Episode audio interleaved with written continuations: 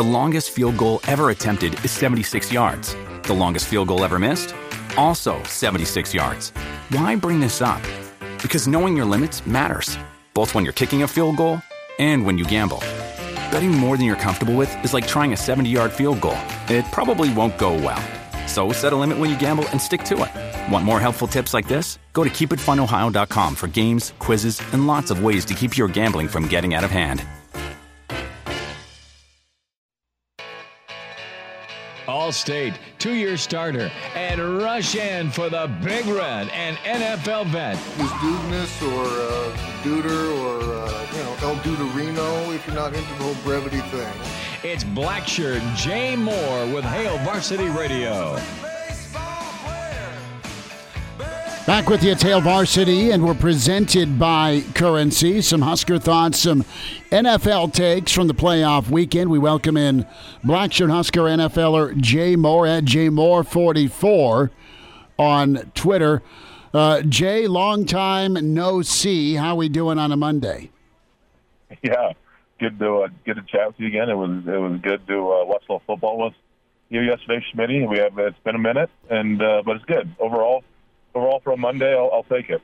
We just huddle up uh, for a Cincinnati playoff game, which is cool because that means uh, your roommate Zac Taylor's been getting into the playoffs pretty regularly, and uh, no uh, no hiccup in Buffalo where it felt like destiny belonged to the Bills. Right? They have built up. They have been knocking on that Super Bowl door, and Jay the Bengals had other thoughts.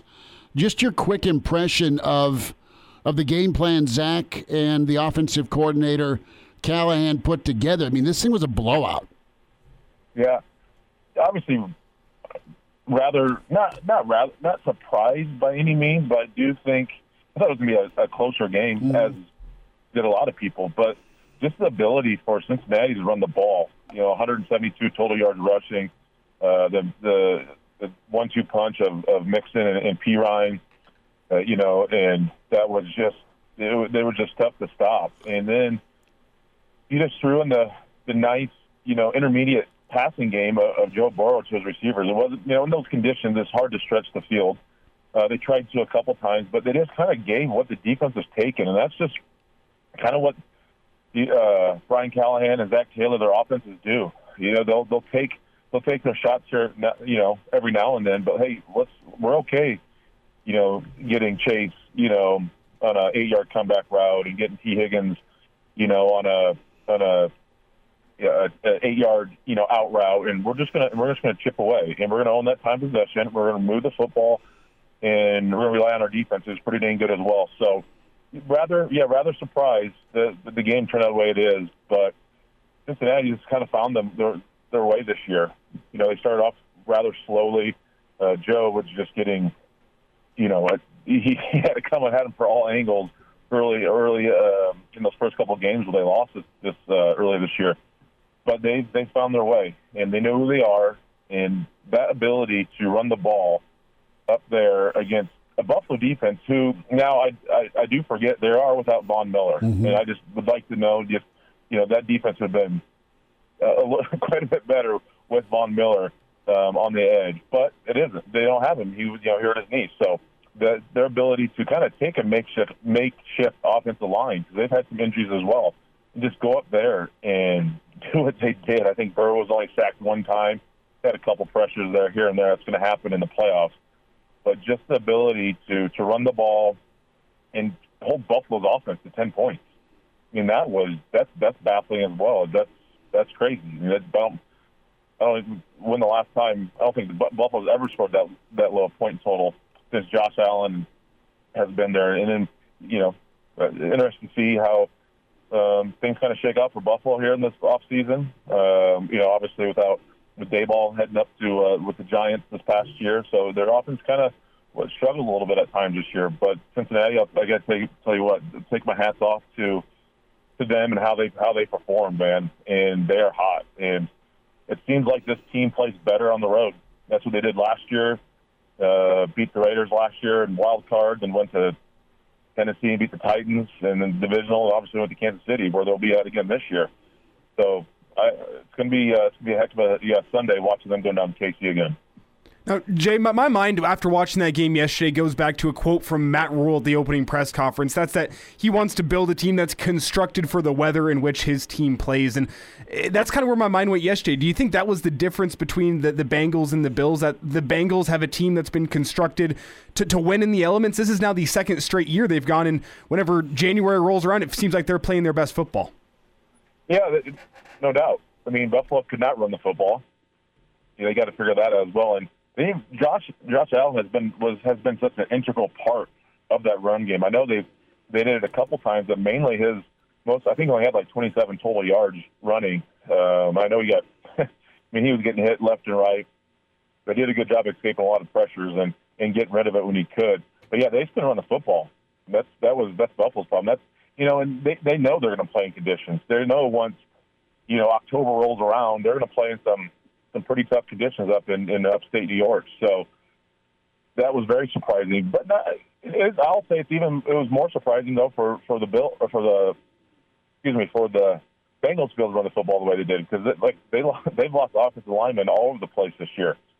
Uh, they were trying to get Andrew Whitworth to come out of retirement almost to try to come and play for them. So that was just their ability to do that in in those conditions at home against a really good Buffalo team. It's it's very very uh, su- surprising. And uh, I, like I said, they are playing their best football. Hopefully, they keep you know carrying this thing on into Kansas City and then and hopefully into Phoenix for the Super Bowl. You know, one of the Bengals writers for the Athletic did a just a wonderful kind of post mortem of of this win, and Buffalo, I should say, Cincinnati has been Buffalo's been patted on the back all year, right? You were 13 seconds away. And then there's Cincinnati, where hey, that was that was a fun Cinderella run, and, and you might be a playoff team moving forward, but you know what? We don't expect too much of you because it's really Kansas City and Buffalo's division. Well, uh, Cincinnati's been keeping receipts of disrespect, as it's been titled in this in this column, and speak a little bit to what makes Zac Taylor tick. Your roommate, your dear friend, head coach of Cincinnati uh, a guy that oh by the end of a game even at Nebraska you're like man what what what a what a gamer what a ball player what a tough SOB and oh yeah there's talent with all those traits. And he's carried it forward through his coaching life. And mm-hmm. he's he is he's working his way if not already to one of the top coaches in in the NFL with what he's done. Yeah he has talent. They've drafted well but he knows what he's what he's wanted to do from a construction standpoint, and that's build with defense, have a run game, and then have some elite guys. I mean, that receiving crew is is incredible, but yet they they're always willing to be run first, even with a guy like Joe Burrow. It's interesting in that they have Joe Burrow and those receivers, and it does not feel like their offense is predicated upon those guys. That's what I think is incredible about that this Bengals team right now. Yeah, I mean, it, it's Jay. It's it's it's so mature. It's the best word I can I can uh, you know tag with this Cincinnati mindset offensively. Is is they know what their formula is to win. Mm-hmm. Yeah, well they do. They know they know they are. And what, if you're going to take away Ja'Marr Chase, well, who's covering Tee Higgins. If you want to take away those two, okay, then you got Hayden Hurst, the tight end who caught a couple of nice balls and one for a touchdown yesterday. So they have they have multiple weapons. I know Ja'Marr Chase gets all the attention, but I mean Tee's been really really good. Hayden Hurst. Uh, I know there's other wide receivers I can't think of off the top of my head, but then obviously you go you go Mix and Perine that one two combo. You know that they're be able to just commit to the run game, and they haven't they've struggled at times running the ball this year, just like everyone else has. But they're but they know, and that's the that's the beauty about playoff football. It's the purest of, of, of, of it all, and it comes down to who can run the football and who can get stops on defense.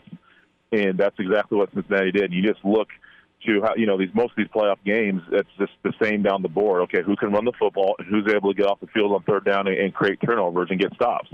And that's just going to be that's going to be football for for as long as you know for as long as this game's going to be around. That's that's just going to be the one-two punch. That's the one. That's the recipe uh, for for sustainable you know programs, whether it's in college or the NFL. But but to Zac, you know, he is he is one of the most um, down to earth, you know, human beings. I've said that multiple times, but I think the guy has carried a chip on his shoulder from day one. And you know, coming out of Norman, Oklahoma, wasn't very highly recruited. Went to Wake Forest, left there after his freshman year, goes to Butler, you know, community college, and Butler was really, really good. And I, they might have won a JUCO national championship. News there, I, I don't remember, but I know I feel like between Zac and Kenny Wilson and Frantz Hardy, a bunch of them just came up to Nebraska all at one time. So I know they were really good. And he just developed, and he was just he, he has this this competitiveness about him that is pretty quiet. You don't you don't know that, but until you get up, get amongst it, and he is the dude. He, he runs hot, and it's it's you don't know it a lot of times, but I'll you know you'll you'll see it every now and then when a referee makes a bad call or something. It it starts to show, but then you got to see a little bit of what I love about Zac too is his comments. You know, after the game, and it's like, you know what, I I'm sorry guys, you keep screwing up your plans. I know you had all this this off this uh, neutral site game plan. You know, you're trying to line up coin toss people and all these things and do this and that. And I'm, we just keep screwing it up. You know, I'm sorry. And just the sarcasticness is just because he knows, like he knows that they were hoping for that Buffalo uh, Kansas City neutral site game.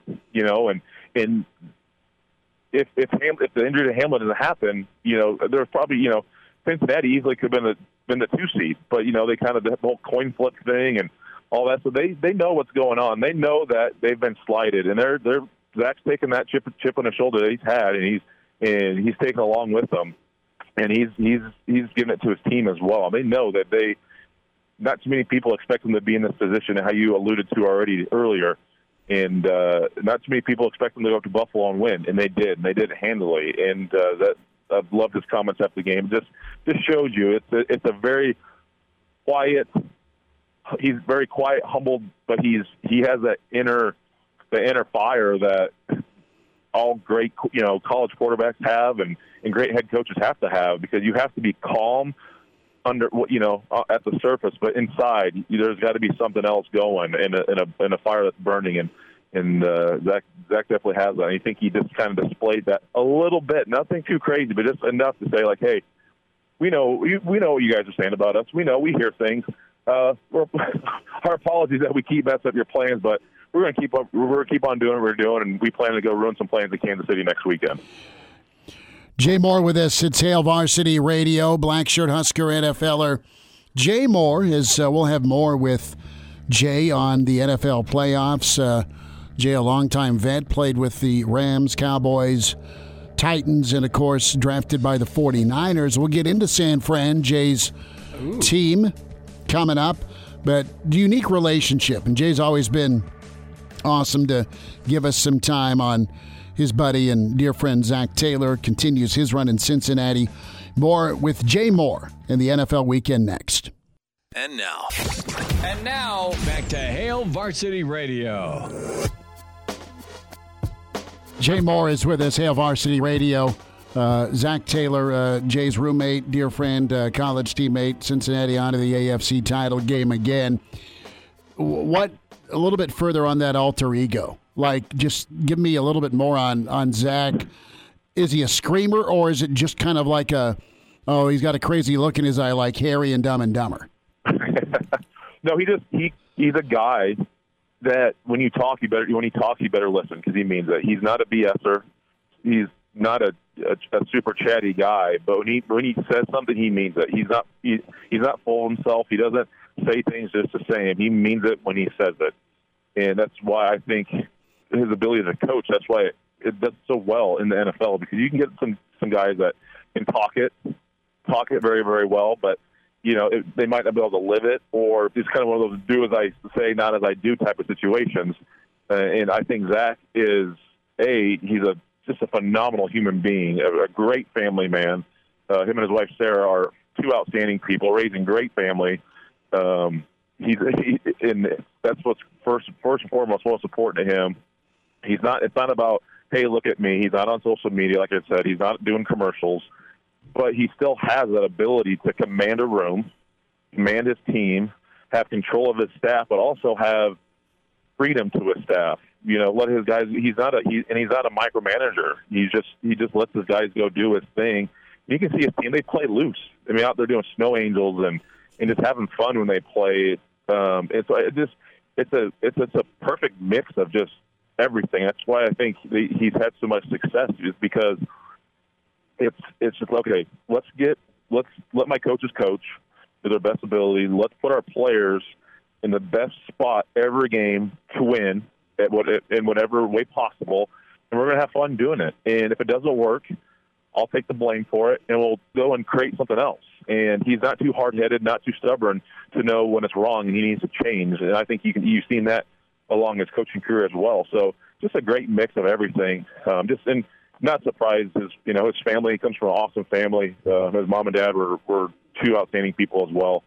Uh, so it's pretty cool just to see the evolution of Zac and and what he's become. Because first and foremost, he is such a, a great human being and a great person. But to see that that fire that he had, I, I saw at Nebraska, come out here and just you know he's becoming one of the best coaches in the NFL. Jay, your 49ers uh, able to, to outlast Dallas. Philly is up next. We'll uh, wrap the NFL here with some thoughts on, on San Fran here this weekend. Yeah, what a game. I kind of thought it was going to be a rather low scoring game there with those two defenses going. And that just kind of came down to, you know, San Francisco creating the turnovers. And, you know, Dak, we saw the Dak that we kind of, you, you see at times. You just careless with the ball. I mean, he could have gotten there, there was a couple more instances where he, he threw into some coverages, and that one late in the game, he almost had it should have been a pick six. Linebacker stepped right in front of, I think, a tight end, and and almost took it in there. But I was, you know, it was uh, it, was it was too close to call there for a minute. I didn't know which way that game was going. You know, you get you get uh, six to three. Maher's field goal gets blocked. You know, you get all that the Maher stuff come out again, and then you know San Francisco kind of keeps chipping away, fights back nine to nine to six. You know, at half, and then boom, they get a touchdown. And can't remember what the 1912, I think, like, mm-hmm. the final score was. You know, and they run that crazy play at the end of the end of the game. I don't know what the heck that was they were thinking of that one. But yeah, just about what you thought. Two two of the best defenses in the NFL battling out, and I think the better team won in that game, and it's going to be a it's to be a heck of a battle in Philly next week at two o'clock on Sunday. It's to be with that defense and the, the playmaker San Francisco has, even though they're playing, you know, with a rookie seventh round pick quarterback, and just seeing what they're able to do and hang with that high flying, super powerful, you know, Philadelphia Eagles team. I mean, they're they're stacked defensively and offensively. So it's gonna be a, that's gonna be uh, that's gonna be an epic one. Jane, a potential 49ers versus Bengals Super Bowl, if it comes to that, have you thought about who you're going to be rooting for? Yeah, you know that's uh, that's a tough one, but I'll have to go with the Bengals on that one because I still. You want to talk about chips on your shoulder? San Francisco did fire me, so I, that, um, I still have that one. Even though they drafted me, they gave me the opportunity, but they did fire me. So I'll, I still have to. Uh, now, uh, if it's one of those like you know, blood is thicker than than water in this type of situation. Uh, you know, I'll, I'll have to go with even though Zac's not blood, but uh, it's it's damn close. So I'll be I'll be cheering on the Zac and just the other, you know, with this my relationship with with uh, the Burrow family being at Nebraska when I was there, and then you know Stanley Morgan, I, you know, still on the team. So there's a lot of Nebraska connections on that on the Cincinnati side. So I'll have to. I'd, I'd definitely be leaning heavy, heavy Bengals. I'm shocked Kansas City's favored, but but they are now. That could yeah. change between now and in kickoff on Sunday. Cincinnati just seems on a roll, but just when you think you have things pegged in the NFL, you get a bit of a surprise. Jay, to say goodbye, Nebraska football, uh, of course, that second signing day looms next week. You did a lot of signing day Wednesdays with us over the years. Nebraska could add as many as 40, 40 new faces. Mm-hmm. And how do you how do you juggle and manage all of that? I guess is my question moving forward with Rhule because you're gonna you're gonna have some attrition, but man, you're going hard and heavy after a, a, a certain athletic type uh, and, and, recruiting area uh, in in this uh, short time you've been in charge. Yeah, not surprised. You're going to have some attrition come, whether after winter conditioning going to spring ball or after spring ball with with transfers and guys just kind of seeing you know what's written on the wall for them at that at that time frame. I think that's part of it, and I think they'll be interested to see just the cuts or whatever it is, mm-hmm. that they might just be saying, "Hey, you're just not what we want or what we're looking for." I, I know that rarely happens at, at Nebraska, but I think that's that could be part of it as well. But mainly, I think they're going to put these guys through quite the ringer in winter conditioning and spring ball. And I don't think it's going to be anything like we saw when I was when Bill Callahan got here, because I think there was almost 200 guys in the football team when Bill got here, he was like, "This is not manageable," and rightfully so. It's it's super hard, and I get, you know, it it took a lot of people off because the walk-on program. That you know, that was part of it. But he put us through before we went to spring ball, before we went to spring break. They put us through a two-week grinder. You know, you want to call it a hell week. Obviously, nothing close to the hell week that the Navy SEALs face, but they, they tried to make it as close as possible. You know, it was it was working out at 6 a.m. You had to be at the stadium by 4:30 in the morning to get taped. You did that. You had to go to class. You had to come back and lift. And we did that for five days in a row. Got the weekend off. And it again for another five days in a row.